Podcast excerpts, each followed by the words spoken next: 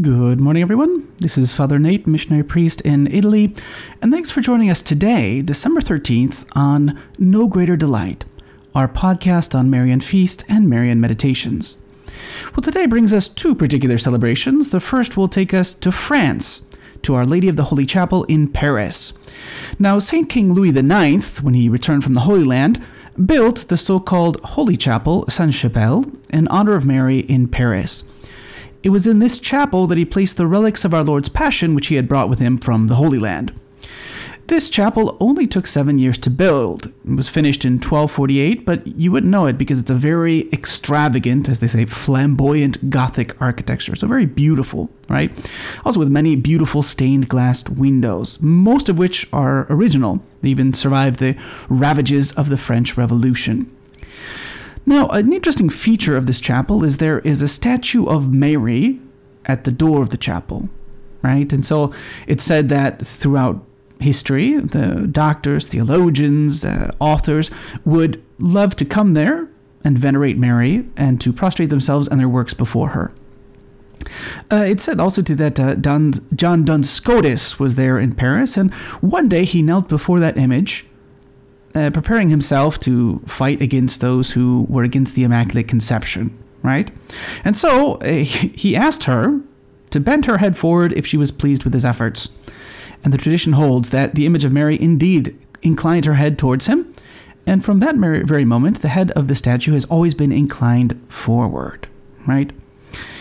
Um, just as a note, the abbot Orsini, in his book, writes about this this feast, this celebration, on April 25th. It is what it is.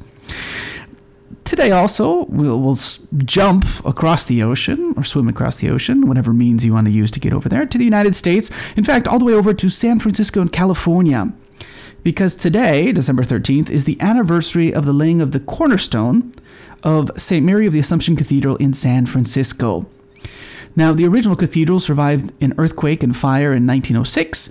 However, it burned to the ground in 1962. The cause of the fire was arson. But immediately after it was burned, the Archdiocese hired a top team of architects to design a new building, two blocks away on Cathedral Hill. Ground was broken on August of 1965, and the apostolic delegate Luigi Raimondi blessed the cornerstone on December 13th, 1965. 67, sorry, 1967. So today, 1967. The building was finally completed in 1970. Uh, Pope John Paul II, interesting fact, visited the cathedral during his extensive North American tour in 1987, the Marian Year. And on the occasion of his visit to that cathedral, he met with religious. This is part of what he told them. He said, In this Marian year of grace, may you find joy and strength in an ever greater devotion to Mary, the Virgin Mother of the Redeemer. As the model and protectress of all consecrated life, may she lead each one of you to perfect union with her Son, our Lord Jesus Christ, and to ever closer collaboration in his redemptive mission. And may the example of Mary's discipleship confirm you in all generosity and love. Well, today, as we continue our meditations from Saint Ildefonsus of Toledo, Toledo's uh, meditations, uh, today he talks about Mary as Star of the Sea, like a little star that he wants to put in her crown. Uh, now, this is a very interesting devotion, right? Why do we call Mary Star of the Sea? Well, uh, one author says that uh, devotion to Our Lady as Star of the Sea seems to have come from a misunderstanding of St. Jerome's Vulgate translation of Isaiah 40, verse 15, right? Where his stilla, which meant a drop for the Hebrew mar, led to Mary's Hebrew name Miriam being taken to mean drop of the sea. But the problem is that stilla was then misread, or, you know, whatever, miscopied, as Stella, and Mary became Star of the Sea, and the patron saint of sailors, right?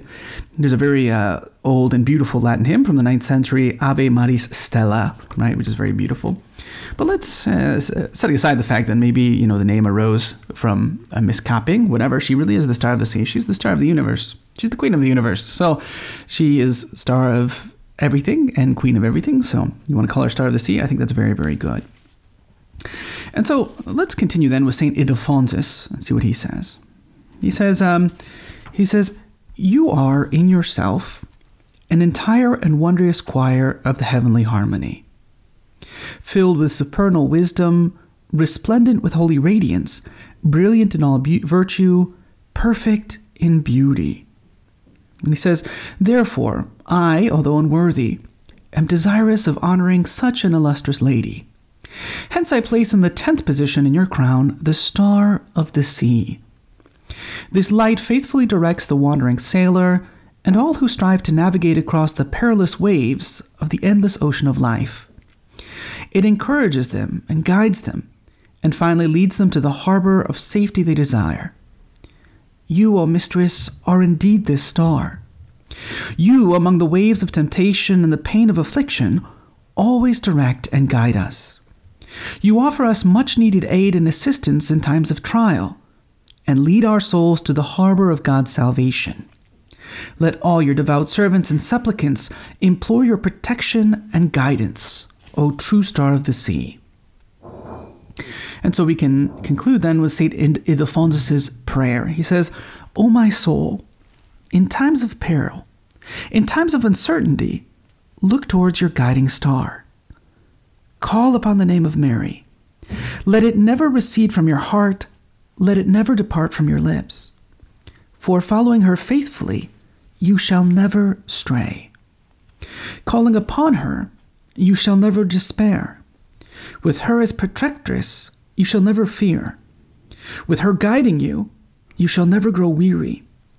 With her as your leader, you shall arrive safely at your heavenly homeland. O Mary, grant that this may happen through your glorious merits and holy intercession, by the grace of your most blessed and divine Son, with whom you live and reign forever and ever. Amen.